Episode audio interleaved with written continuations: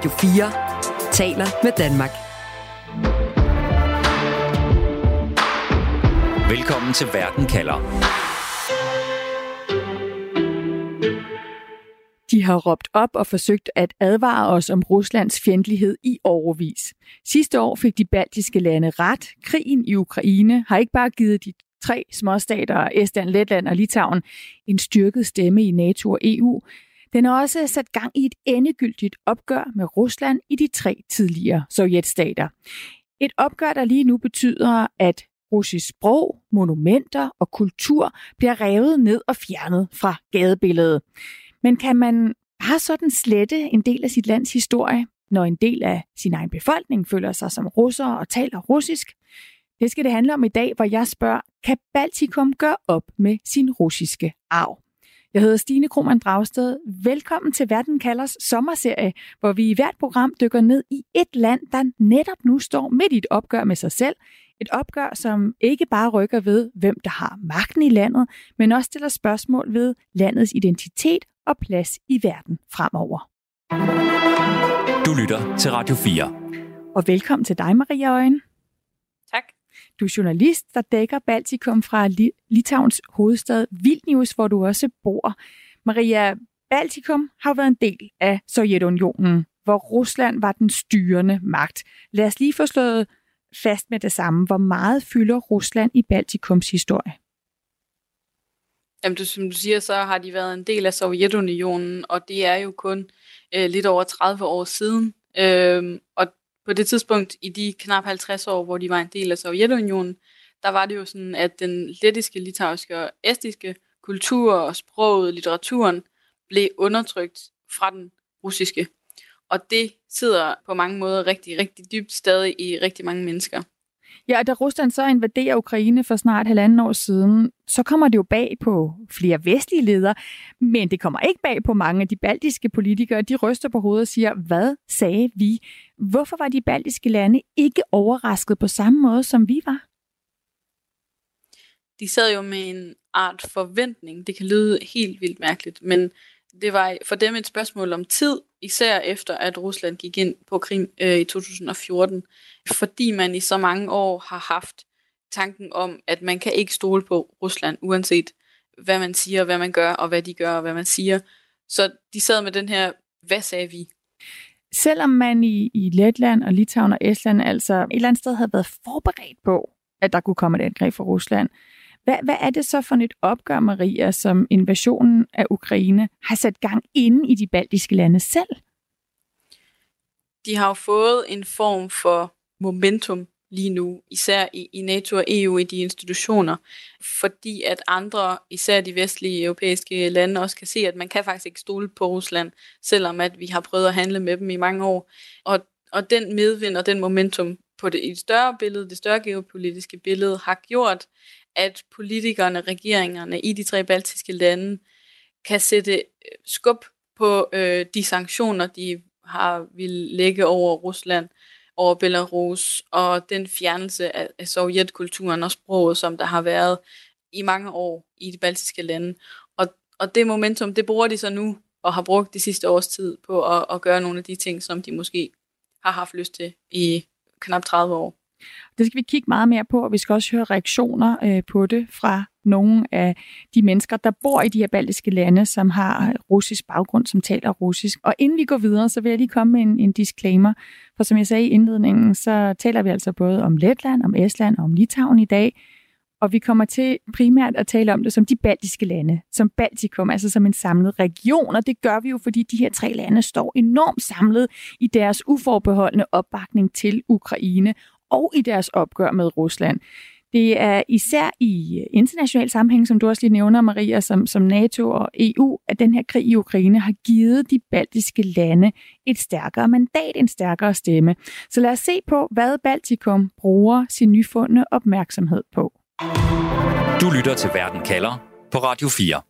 Netop i de her dage bliver veje spærret af i Litauens hovedstad Vilnius. Trafikken bliver stoppet, gamle busser bliver udskiftet med nye, og der er travlhed på byens hoteller. For tirsdag den 11. juli sætter verdens ledere sig om det store bord til NATO-topmøde i alliancens absolut østligste flanke, nemlig Vilnius. Maria Øjen, du skal med og følge topmødet. Der er jo kun en kort køretur til grænsen fra Vilnius og så til Belarus. Og der er kun omkring 300 mm. km til, til Rusland. Det er vel næppe tilfældigt, at det er her årets topmøde bliver afholdt. Nej, ingen lunde. Og det er jo, skal man huske, blev det jo besluttet, at det skulle være Vilnius på sidste års topmøde og der var krigen i Ukraine allerede øh, godt i gang. Så det er jo helt klart et signal til øh, Putin og til Rusland, men også til Ukraine, at man vælger at holde det på den østlige flanke af NATO og, og EU, og jo, vil jeg sige, så tæt på Ukraine, som man overhovedet kan komme, uden at, uden at holde topmødet i Ukraine. Så det sender et, et signal til, til Putin om, at, at vi er her, altså, og vi dækker den østlige flanke. Men jeg vil jo sige, hertil og fra NATO er det jo også signal til Baltikum og til Litauen om, at man ser dem. Øh, man ved godt, at de er et medlem af, af NATO, og man har altså ikke glemt dem, selvom det er tre små lande. Og hvad er reaktionen på det i Litauen? Altså, hvor begejstret er man i Litauen og i de andre baltiske lande for, at nu er Vilnius en værtsby for NATO-topmøde? det kommer an på, hvem man er. Fordi som du siger, så øh, er vejene spærret, og der har været mange reparationer og forbedringer på byen øh, den sidste måneds tid og de sidste måneder. Så som borger i Vilnius, så er man måske mindre tilfreds end ellers, men, men, øh, men hvis man ser bort fra det, så er man utrolig stolt over, at byen skal huse så mange af verdens ledere. Øh, og det gælder i Vilnius, det gælder i resten af Litauen, og som altså, du siger også i Estland og Letland. Man er begejstret for, at Baltikum og Litauen bliver verdens navle for en kort stund. Øh, øh, præsidenten her i Litauen har faktisk været ude at sige, at det er jo ikke et udstillingsvindue, det er jo ikke et reklamevindue for Vilnius og Litauen, det her topmøde, fordi det handler om sikkerhedspolitik. Men med de forbedringer og forberedelser ansigtsløft, som byen har fået, så, øh, så synes jeg, at det, det bliver det lidt alligevel. Men, øh, men når alt det er sagt, så handler det for alle og også i byen, øh, så handler det først og fremmest om, om sikkerhedspolitikken. Ja, for med krigen i Ukraine, der er fokus i, i NATO og i EU-samarbejdet rykket mod øst, og, og dermed er en del af, af magten også tippet til øh, de østeuropæiske landes fordel. Man taler om, at de baltiske lande sammen med Polen har taget det moralske lederskab i EU på sig, fordi de netop har stået hårdest på den her uforbeholdende støtte til Ukraines modstandskamp. Lad os se på, hvad balterne gerne vil have ud af den her nyfundne opmærksomhed. En af frontpersonerne i Baltikums øh, hårde linje mod Rusland, det er Kaja Kalles. Hun er premierminister i Estland. Hun er en sand politisk superstjerne. Hun bliver kaldt Europas nye jernlady, og hun har igen og igen gentaget et klart budskab til sine allierede i NATO. Vi er nødt til at få flere penge op af lommerne, og som minimum leve op til det her mål om at bruge 2% af vores BNP på forsvar. I'm, I'm very sad to hear that uh, not all do that, but I think that we are in the new security situation and uh, we need actually uh, 2.5% of a GDP of all the countries to invest in defense. Ja, Kaja Kalles er altså ikke kun skuffet. Hun vil også gerne øh, gå skridtet videre. Hun vil have, at NATO-medlemsland skal bruge hele 2,5 procent af deres BNP på forsvarsbudgettet. Og selv så har de baltiske lande internt aftalt, at de gerne vil bruge 3 procent af deres bruttonationalprodukt på NATO-samarbejdet. Maria Øjen, hvad, hvad håber de tre baltiske lande grundlæggende at kunne ændre i NATO og EU? De vil bare gerne føre en, en hårdere kurs over for Rusland, så hård som muligt, og på den anden side så venligt mod Ukraine som muligt. Og så handler det for balterne om sikkerhedspolitikken, øh, og det gør det udenrigspolitisk, og det gør det indrigspolitisk. Og det gør det også i NATO og EU-sammenhæng. Man vil gerne, at de andre vestlige europæiske lande får øjnene op for, hvad for en nabo det er, der er mod øst, og at, øh, at man er nødt til at, og, og, hvad skal man sige, holde flanken lukket øh, mod øst. Er der, altså, er der nogle konkrete krav, som de baltiske lande øh, vil komme med øh, til for eksempel det her NATO-topmøde? Jamen, som Karakallas lige har sagt så fint, så øh, handler det meget om det her med, hvor mange procent af BNP man vil give til NATO og give til forsvaret. Og, og forhåbentlig fra deres side kan man tale om, hvor det skal ligge nu her til NATO-topmødet, og det er jo noget af det, de håber at få ud af det. Men konkret ellers, både Øh, for institutionerne, men også for de NATO-allierede, så vil man jo gerne have flere soldater, mere luftvåben, mere materiel øh, har over fra, fra NATO.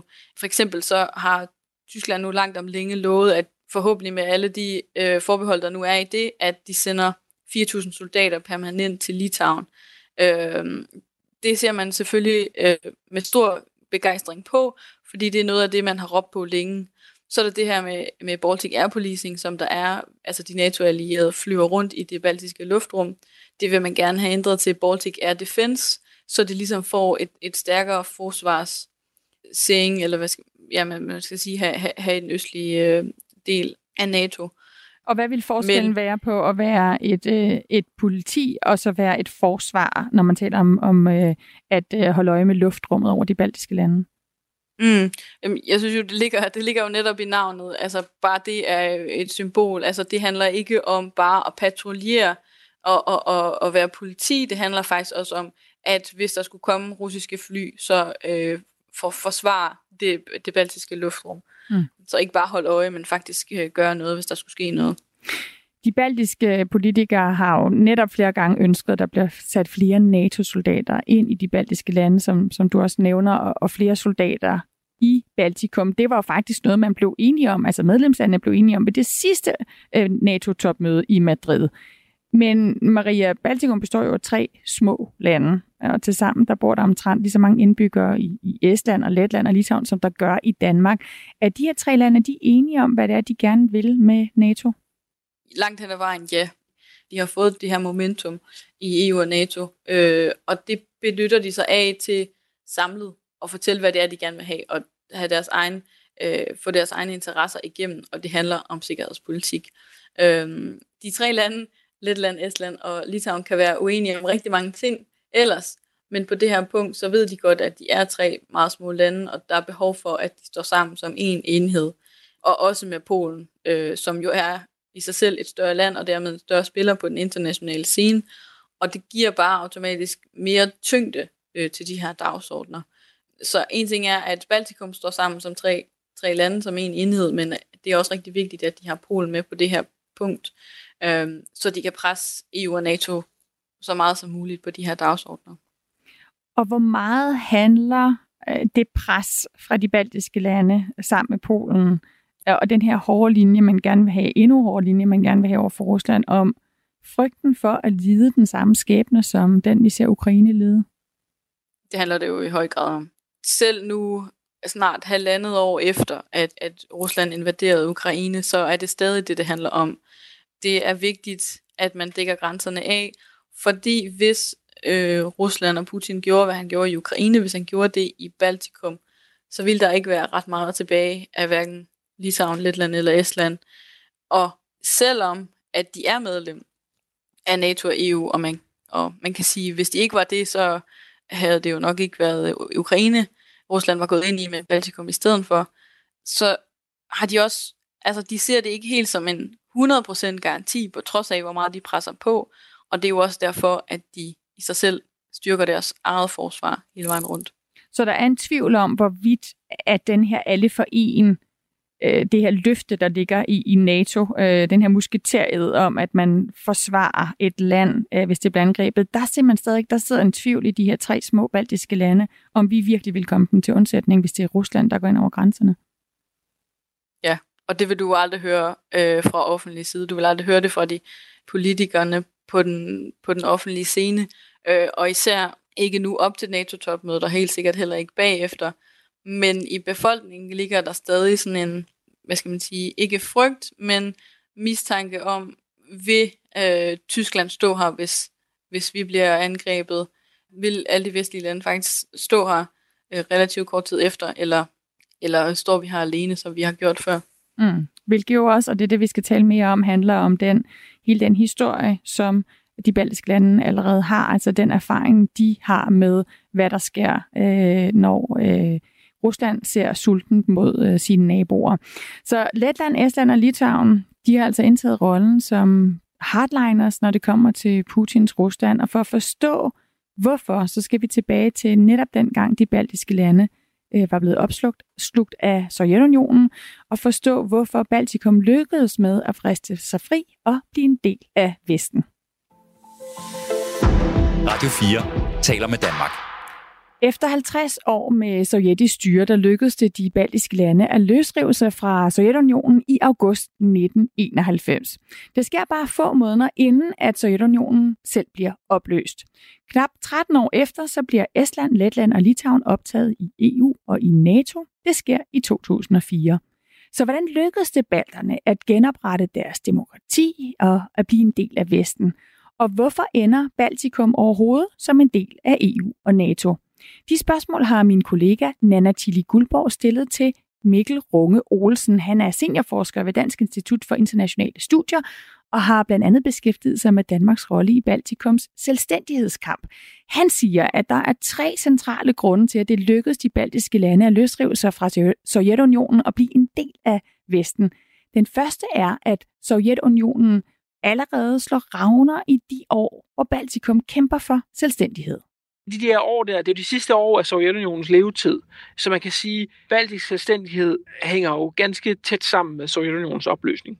Op til Sovjetunionens sambrud i, i 1991, der, der gik jo en periode, hvor øh, Mikhail Gorbachev havde forsøgt at reformere Sovjetunionen. Øh, og nogle af de her reformer her var blandt andet med til at opildne løsrivelsestendenser i nogle af sovjetrepublikkerne, øh, som ikke rigtig havde kunnet komme øh, til ord på samme måde øh, inden Gorbachev-æren. Så man kan sige, indrigspolitiske ændringer i øh, Sovjetunionen, det er ligesom den første faktor, der gør øh, det muligt i det hele taget øh, Gorbachev har de her to nøgleord, øh, perestrojka og glasnost, øh, som sådan, er, er sådan øh, omstrukturering og åbenhed, som er det her idéer om, at man skal reformere Sovjetunionen. Og, og i starten så er tankerne fra rundt omkring i, i, i riget, øh, og blandt andet de baltiske lande, øh, bliver, bliver der egentlig taget imod med en interesse for, jamen, hvad kan det ende med? Øh, hvordan kunne de her for eksempel baltiske lande tænke sig at, og, og, og gentænke deres samfund på en ny måde? Men i takt med, at de her selvstændighedsbevægelser så bliver mere og mere åbent reelle selvstændighedsbevægelser, så begynder man øh, i Moskva at blive bekymret for, hvad det betyder øh, for Sovjetunionen som helhed, øh, og så begynder man at være langt mere skeptisk. Selvom styret i Moskva altså er skeptisk over for de baltiske selvstændighedsstrømme, så sker der et skift, da Jeltsin overtager magten fra Gorbachev. Han accepterer i højere grad, at de baltiske lande løsriver sig. De baltiske landes ønske om at fjerne sig fra Rusland og Sovjetunionen skyldes især, at man i de baltiske lande ser Sovjetunionen som en besættelsesmagt. De baltiske lande har en sammenlignelig historisk erfaring med Sovjetunionen, som Danmark har med Nazi-Tyskland. Samme år som Danmark blev de besat, øh, men i modsætning til Danmark, så blev de altså ikke befriet i 1945, men altså de bliver stadig inkorporeret som en del af Sovjetunionen, og er altså så en del af Sovjetunionen helt frem til, til 19 91. Øhm, og det er jo så også en stor del af forklaringen på, hvorfor de så i det øjeblik, de kommer ud af Sovjetunionen, det øjeblik Sovjetunionen bryder sammen, at de så vælger at orientere sig mod Vesten og ikke mod øh, Rusland, hvad de jo kunne have valgt. Det er altså, at dels kan man se på et kort og se på de her små øh, baltiske lande, der ligger tæt op af det store Rusland, og dels så er der de her historiske erfaringer med, man er altså lige sluppet ud af et en, en undertrykkelse, som man ikke øh, er interesseret i at skulle ske igen. Og så er det klart, så kigger man sig, hvorhen øh, man kan, for at finde nogen, der er både i stand til og er villig til at give en sikkerhedsgaranti. Og der er altså kun, øh, hvad skal vi sige, der er kun et sted, man kan kigge for at få en sådan sikkerhedsgaranti, og det er NATO, altså i sidste ende USA. Den tredje årsag til, at de baltiske lande lykkes med at blive en del af Vesten, er, at landene får opbakning fra Vesten. Det gør det nemlig svært for Sovjetunionen at gribe til våben og slå ned på selvstændighedsbevægelserne. En af de største støtter, som Baltikum har i Vesten, det er Danmark, med daværende udenrigsminister Uffe Ellemann Jensen i spidsen. Helt op til 1987-1988, så er Baltikum virkelig ikke noget, der er på den danske radar i takt med, at man finder ud af, at der faktisk er et nybrud øh, på vej, jamen så begynder man at udvikle en selvstændig dansk politik, som så ender med at blive øh, faktisk ganske vidtgående for et land af Danmarks størrelse. Og det er der flere grunde til. Det ene, det er, øh, at man har sådan en småstatssympati. Øh, man har en meget øh, sammenlignelig oplevelse med en nærliggende stormagt øh, fra 1940. Man har prøvet at være besat af en stormagt. Man kan godt sympatisere med fra dansk side med, øh, at de her små baltiske lande, at de har været besat så længe af Sovjetunionen og ønsker selvstændighed. Så der er et idealistisk element af Og så er der også et, et geopolitisk element, hvor man altså fra København af øh, har været en frontlinjestat under den kolde krig. Altså man har været et af de lande, der lå tættest på Sovjetunionen i NATO-alliancen.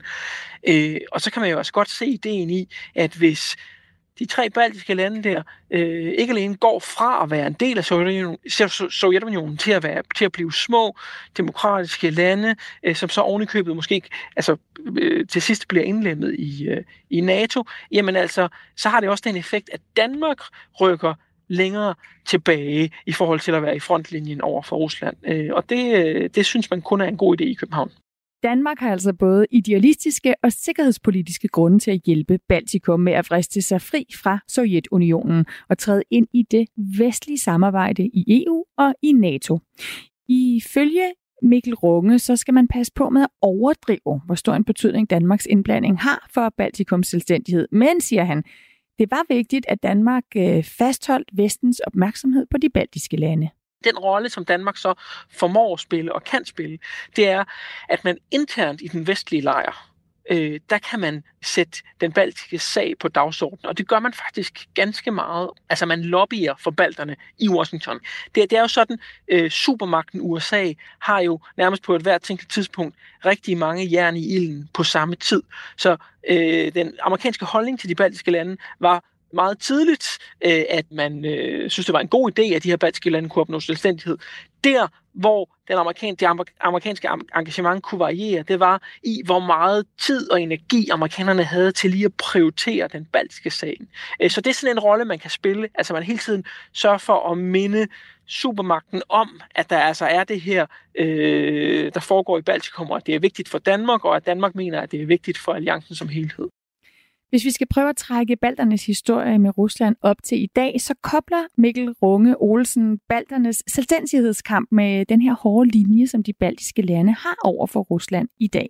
Det er den der kombination af en udsat geopolitisk stilling.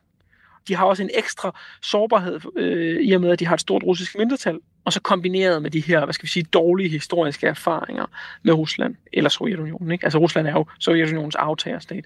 Så altså man har de her dårlige erfaringer med Rusland og Sovjetunionen. Øh, og det gør, at man i måske endnu højere grad end resten af NATO-alliancen føler, at de har behov for ekstra sikkerhed over for, hvad Rusland måtte kunne finde på. Fordi de altså kigger tilbage på historien og siger, okay, de har haft deres problemer med Rusland og Sovjetunionen tidligere i historien. Ikke? Så, så, så, så, så på den måde, øh, så, så er det meget logisk, at man siger, i det øjeblik, de ligesom går ud af Sovjetunionen, får deres selvstændighed, øh, jamen så skifter deres, eller så, så bliver deres hovedprioritet at bevare den selvstændighed. Og den største trussel mod den selvstændighed, jamen det bliver allerede fra starten af set som at øh, Rusland skulle prøve at omgøre 1991 og øh, sætte spørgsmålstegn ved enten de baltiske landes eksistens som helhed, eller måske kunne finde på at sætte spørgsmålstegn ved nogle af deres grænseområder, hvor der måske måtte være en, en stor russisk minoritet. Så Rusland er fra starten den største trussel mod Baltikums selvstændighed. Det siger Mikkel Runge Olsen, der altså er seniorforsker på Dansk Institut for Internationale Studier.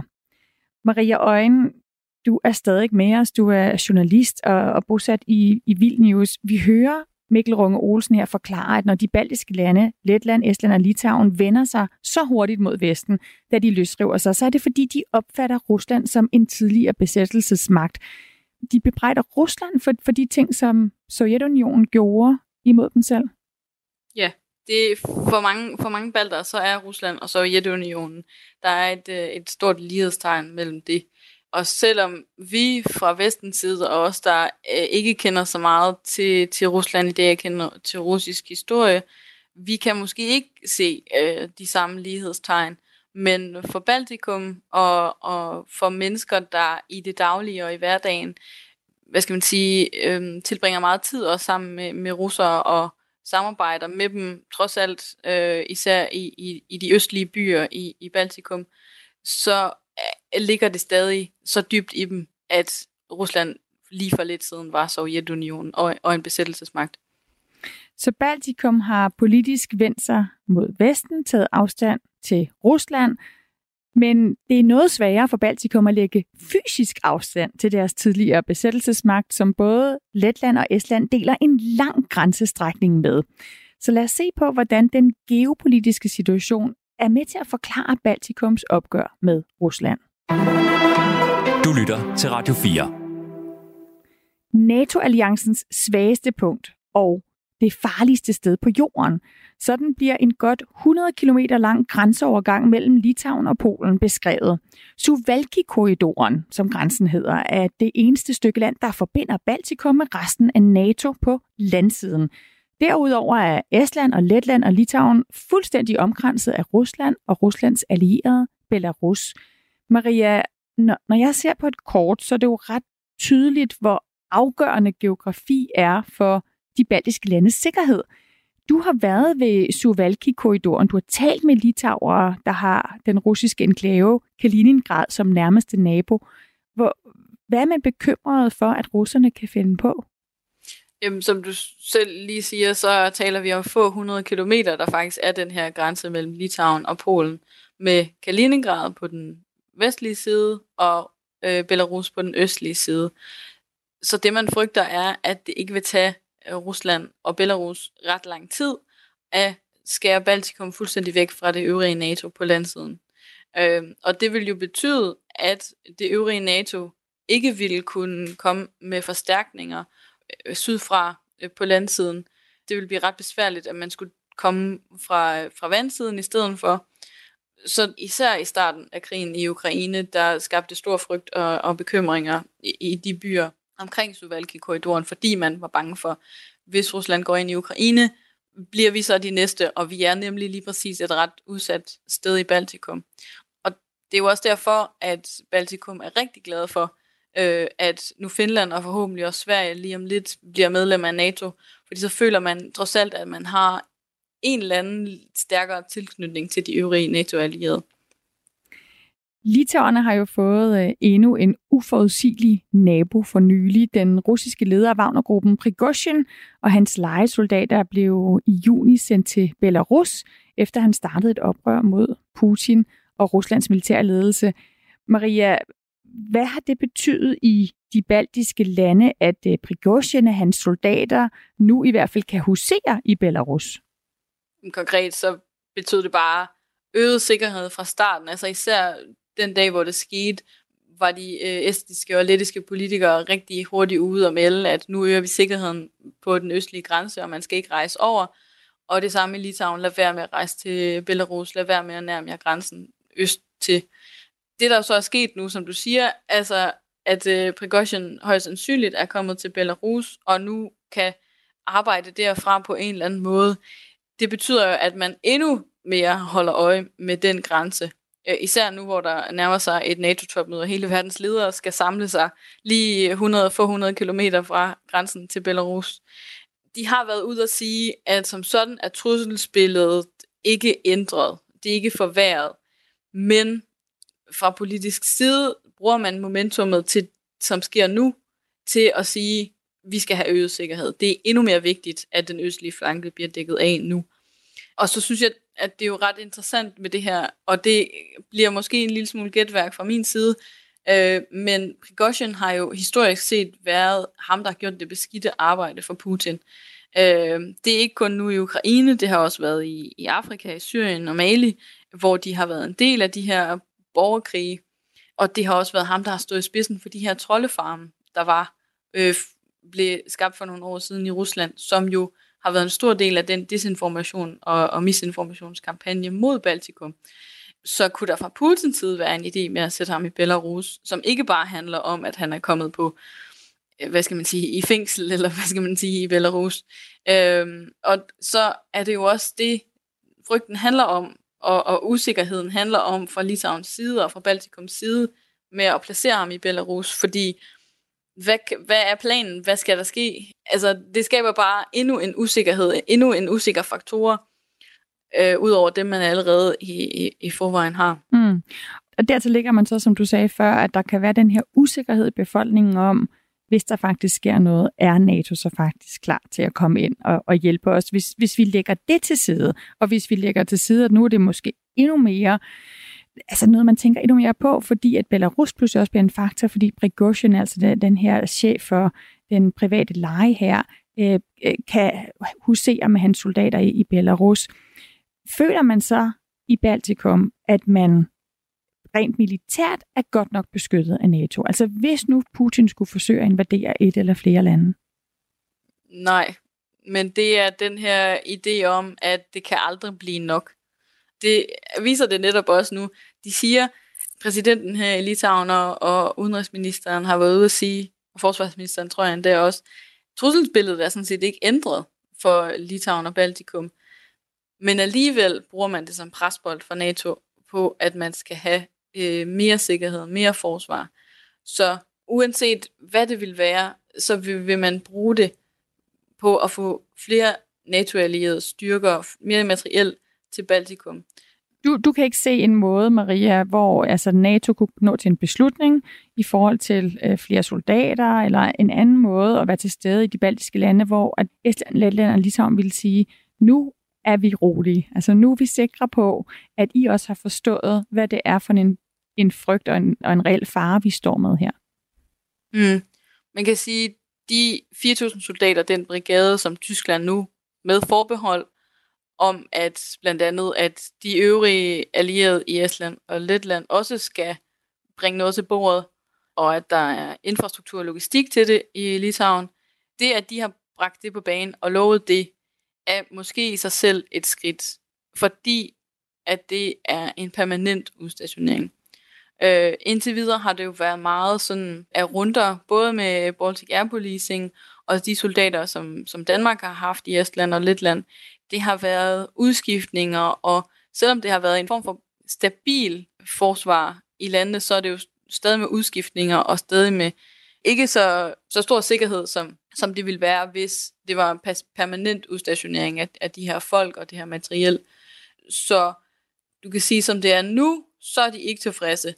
Men jo mere permanente udstationeringer, jo mere per- permanent materiel de kan have her øh, fra NATO's side, jo mere sikre føler de sig, og jo mere tilfredse kan de blive med de øvrige NATO-allierede. Og der må man så bare understrege, at den her geografiske placering, de tre lande har, at det er den, der i høj grad også forklarer deres syn på Rusland, og den her følelse af, at man ikke kan blive beskyttet nok. Ja, det er jo det, der er en stor sårbarhed for dem, fordi de, de kan gøre meget for at øh, styrke grænserne, de kan sætte hegn op, de kan sætte overvågning op, de kan sætte styrker ud til grænserne, men geografisk kan, kan de jo ikke flytte sig. Så det er helt klart det, det også handler om i forhold til, at de lægger så stort pres på NATO og EU, men også at de styrker forsvaret øh, internt i de tre lande. Krigen i Ukraine spiller også en rolle indrigspolitisk. Man kan måske lige frem vinde et valg på sikkerhedspolitik i Baltikum. Tidligere i år der genvalgte en af præsident Zelenskis største støtter i Baltikum, Kaja Kalles, posten som Estlands premierminister have to uh, uh, do uh, major reforms regarding uh, green transition, for example, but we also have to invest uh, in our security. Our aggressive neighbor has not uh, vanished and will not vanish, so we have to work with that. Ja, vi bliver nødt til at investere i vores sikkerhed. Vores aggressive nabo er ikke forsvundet. Sådan siger Kaja Kalles altså til flere internationale medier efter hendes valgsejr. Maria Øjen, du siger, at alt stadig handler om krig og om sikkerhedspolitik i Baltikum.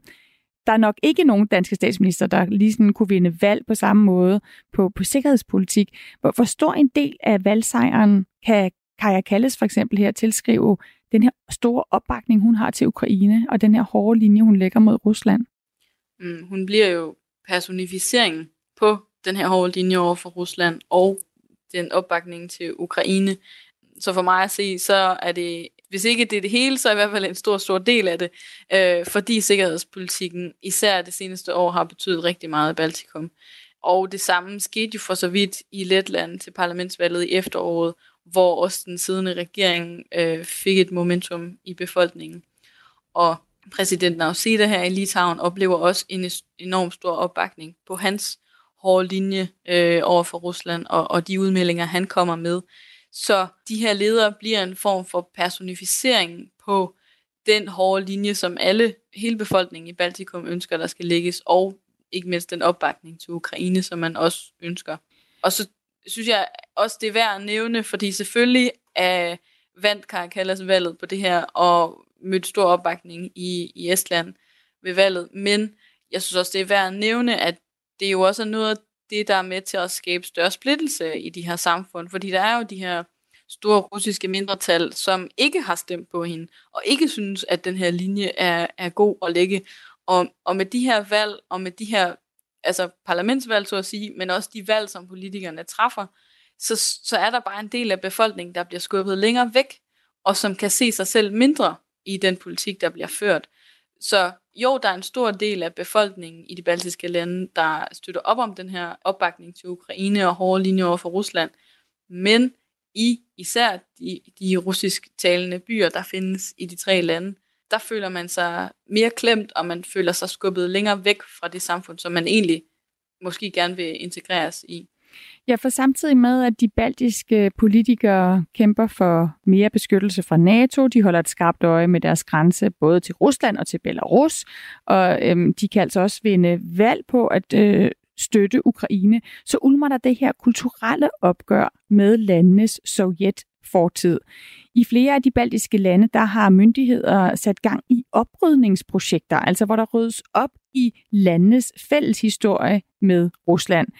Men et sådan arbejde, det er, som du nævner, Maria, jo ikke helt nemt i lande, hvor der bor indbyggere, som har russisk identitet og taler russisk.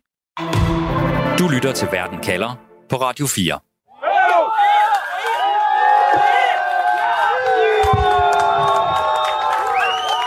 Det her det er lyden af indbyggere i Letlands hovedstad Riga, der jubler, mens et 80 meter højt betonmonument bliver gravet op ved soklen og med et plask vælter sidelæns ned i et vandbassin i Rigas centrale park, Victory Park. Det her monument det blev rejst i 1985, dengang Letland stadig var en del af Sovjetunionen, og det er en hyldest til den røde hærs sejr over Nazi-Tyskland. Men øh, ifølge regeringen, der skal monumentet nu fjernes for at lukke et smertefuldt kapitel i historien. Maria Øjen, Baltikum-journalist bosat i, i Vilnius. Det er jo politikere, der står i spidsen for de her nedrivninger. I, I Letland har man blandt andet indført en lov, der betyder, at sovjetiske monumenter skal rives ned. Hvad er formålet med at fjerne de her statuer netop nu, hvis man spørger politikerne?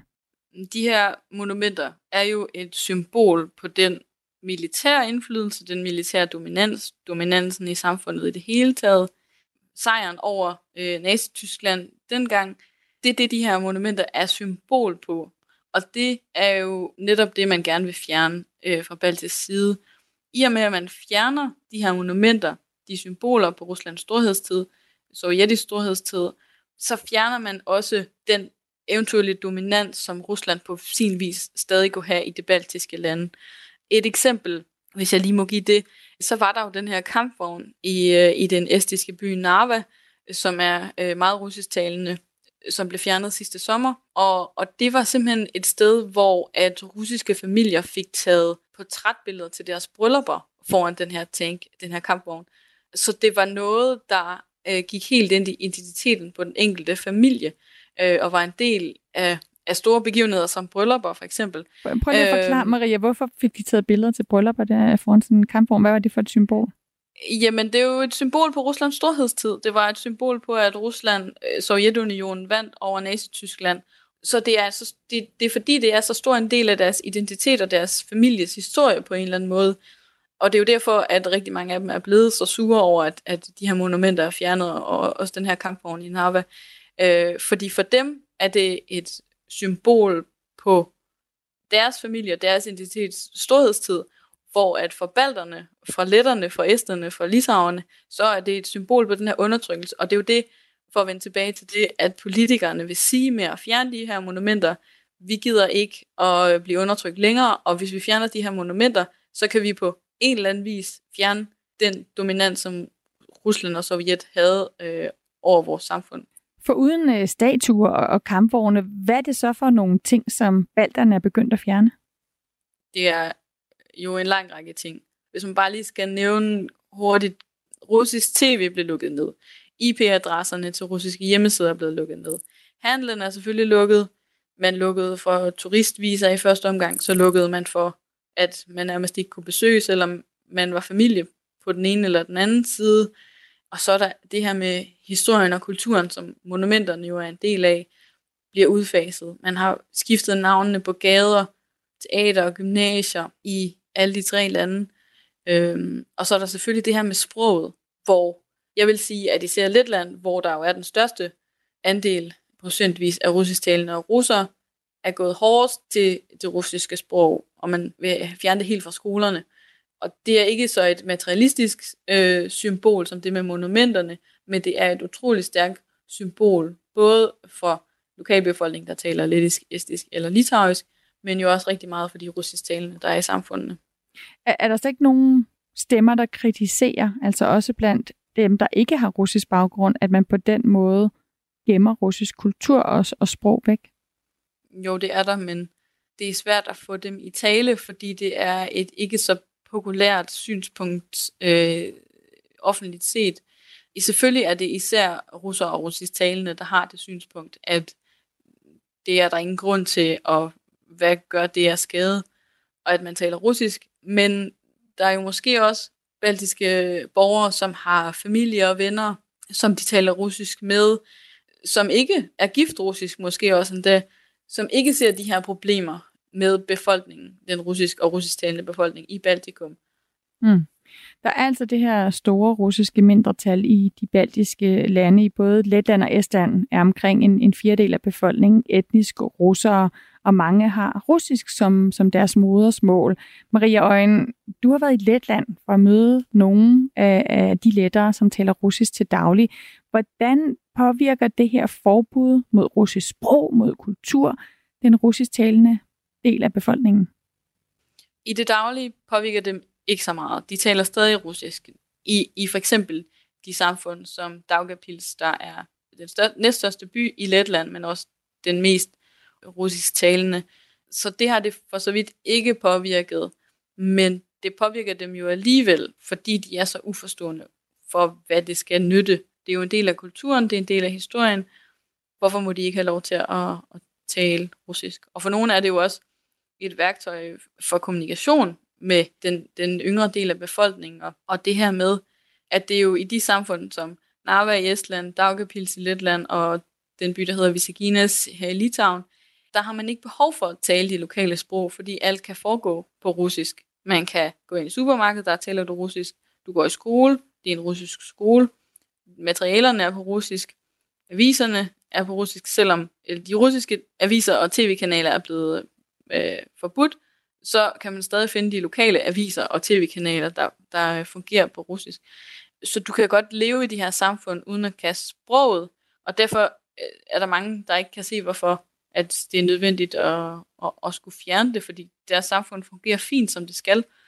Men det skaber jo samtidig en frustration, fordi hvad er næste skridt i forhold til at fjerne sproget? Altså, øh, Letland har indført, at, man, at let, lettisk skal være det eneste sprog i skolerne fra 2025, og det kommer jo til at betyde noget for det materiale og de skoler, hvor man kun taler russisk. Det kan også med tiden betyde en form for splittelse for familier. Den yngre del af befolkningen taler jo i høj grad engelsk, og mange af dem taler også enten lettisk eller litauisk eller estisk.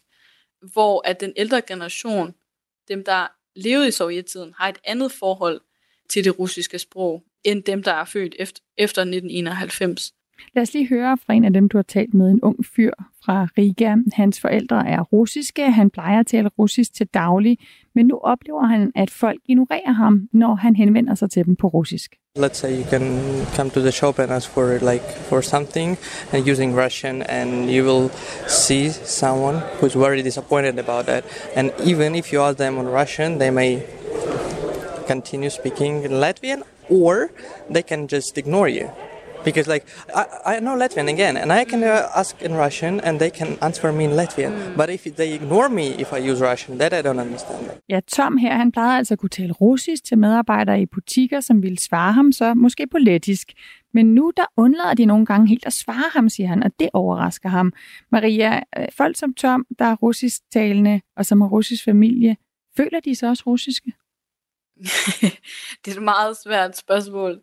Øh, Tom her, han føler sig russisk. Han har russiske forældre, og selvom han bor i Letland og taler lettisk, så føler han sig russisk. Jeg har også mødt andre, der siger, at de er ikke det ene eller det andet, når jeg spørger, er du lettisk eller er du russisk? Så siger de, at de er borgere i verden eller borgere i Europa. Øh, og det er selvfølgelig især unge mennesker.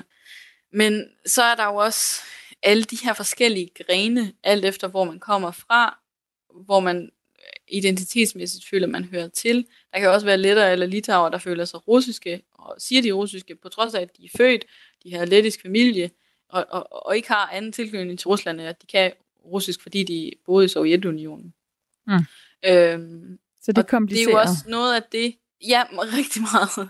Øh, og, og du kan øh, fint møde øh, litauer, der er kvart ukrainer og halvt russer, men føler sig litauisk. Altså det er så nuanceret, og øh, for hver person, du møder, kan de have et, en ny identitet, eller en ny måde, de ser sig på. Så det er meget svært at, at, at samle de her grupper. Og det er jo også noget af det, som, som krigen og invasionen af Ukraine har været med til at, at sætte fokus på, og kan man sige, skabe en form for splid i nogle af familierne, fordi øh, selvom man er i en familie, så er det jo ikke sikkert, at man i hver generation identificerer sig som det samme. Øh, det kan jo godt være, at der er et russisk forældrepar, hvor den ene er russer måske, men har flyttet til Letland, skal vi sige, og øh, giftet sig med en lette, og de taler russisk i hjemmet, så kan det jo godt være, at sønnen eller datteren, der er født efter 91, øh, og har oplevet et andet, øh, et andet Letland, end forældrene har, ikke ønsker sig at identificere sig som russisk. Så, så invasionen af Ukraine har også skubbet til de her øh, billeder af, af familier og, og de identiteter, man, man har. Du har spurgt Tom og en række andre russisktalende, hvad deres reaktion er på, at monumenter og statuer fra sovjettiden nu bliver revet ned, og, og flere af dem er ret kritiske og kalder det for en genskrivning af historien. Her er det øh, Dima og Liam og Tom, der er alle tre af russisktalende indbyggere i Letland. I think that uh, we have to live in peace and do not uh, uh, destroy any historical thing. It's, it's, like somebody cares about it. Yeah, it's the value of uh, uh, of the country. We have to remember that it's a like this country was uh, in the past the ex-USSR country, yeah, and the 50% of the people are people who are Russians. It's difficult question, I can say, because half of people are Latvian naturally, so for them maybe it's a good idea because if we will go to the history of Latvia, all uh, of this country history, Latvian uh, fighting about their nationality, so maybe for them it's good. For Russian speaking, maybe not, but I can say that for me, it's mm, maybe good idea when language uh, and old tradition go out because the Latvia is uh, we have our traditions. Come on, like it's our history. What happened like a hundred year ago, 1945, when a lot of people from Latvia, a lot of people from Russia, they just came and won the war, and this is our history, and that is why all this art or monumentals are because because we need to remember what happened in the past in order not to do the same in the future. But if we decide to rewrite the history, tell that it's all wrong, like it, it was, it wasn't like it was, that that I guess we will end in a very bad way. Ja, her til sidst er det altså Tom, der siger, han, han mener, at det er problematisk, hvis man river de her monumenter ned og prøver på en eller anden måde at slette en historie, som man jo bliver nødt til at forholde sig til. Vi hører så også fra Dima og Liam, der har to forskellige syn på, om man bare kan slette Sovjetunionen fra Letlands historie, eller om det er vigtigt at tage det her opgør med russisk kultur for ligesom at styrke den lettiske identitet, i stedet for, som Liam siger. Du har også mødt Olga, som både har lettisk og russisk baggrund. Hun siger, at det handler om, hvad man synes, at monumenterne er et symbol på. Ser man de her monumenter som en hyldest til Sovjetunionen, eller ser man dem som et minde om de ting, der skete under Sovjetunionens tid? It's a very difficult question simply because if you look at it as a representation of um, the Soviet culture, um, that's one thing. Uh, and if you look at this as a representation of the memories or you know what, what it means to people, it's another thing. And um, Mm, I would mostly say that um, for the eastern side, it's a commemoration of, of you know what's been happening, and for the western side of Latvia, it means more um, as a post-Soviet, um, you know, occupation symbol. So it depends on which angle you look at it. Ja, man ser altså forskelligt på monumenterne i de øst- og vestlige dele af Letland, forklarer Olga her. En del af monumenterne er en hyldest til Sovjetunionens sejr over Nazi-Tyskland.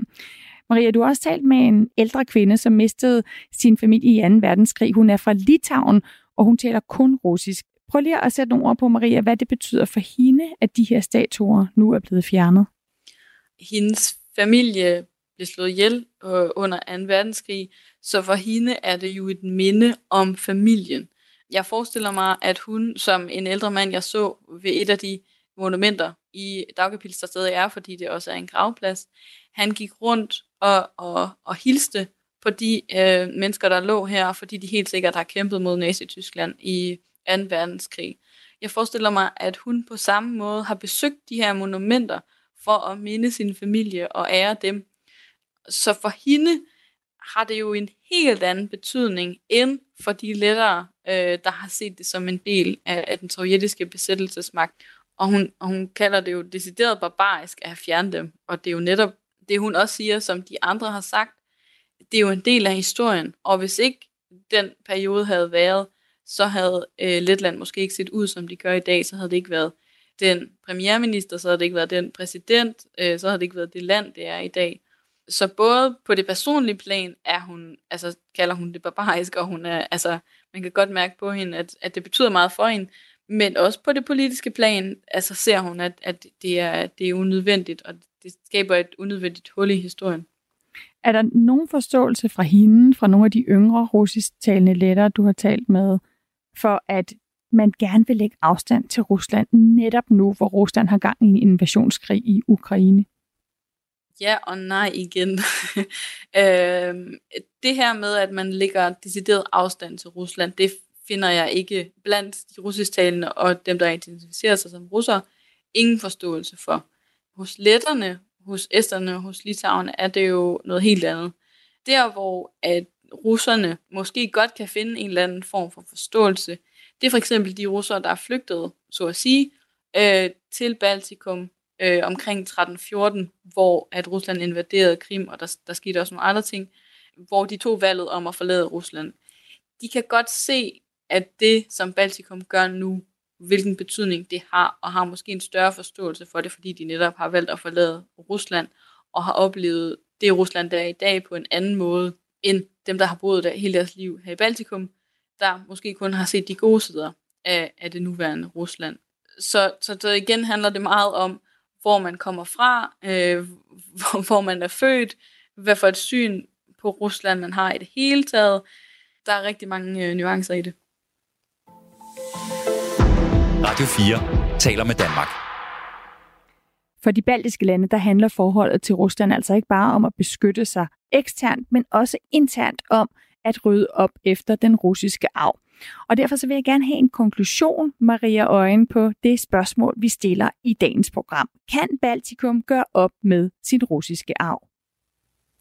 Det kommer til at tage tid, hvis det er det, man vil. Altså det kommer til at tage generationer at gøre op med den historie, der har været. En ting er de fysiske ting, de her monumenter, navne på teater eksempelvis, og sproget. Men hele mentaliteten skal jo også ændre sig, og det kommer til at tage rigtig lang tid. Især for de russiske familier eller russisktalende familier, der er. Det er jo deres familiehistorie, der vil skulle gøres op med. Og kan man overhovedet det? Tusind tak for det svar, Maria Øjen. Velbekomme. Journalist, der dækker Baltikum fra Litauens hovedstad Vilnius. Dette program var tilrettelagt af Louise Østerlund Thomsen. Vi har brugt klip fra Bloomberg, France 24 og Sky News. Jeg hedder Stine Krohmann Dragsted. Du har lyttet til Verden kalders sommerserie, hvor vi i hvert program dykker ned i et bestemt land, der netop nu står midt i et opgør med sig selv. I næste program, der tager vi til Indien og spørger, kan Modi gøre Indien til en stormagt? Husk, at du kan lytte til alle Verden kalders programmer lige når du vil. Det gør du ved at lytte til os på podcast. Og hvis du følger Verden kalder, så får du altid de nyeste programmer, så snart de er klar.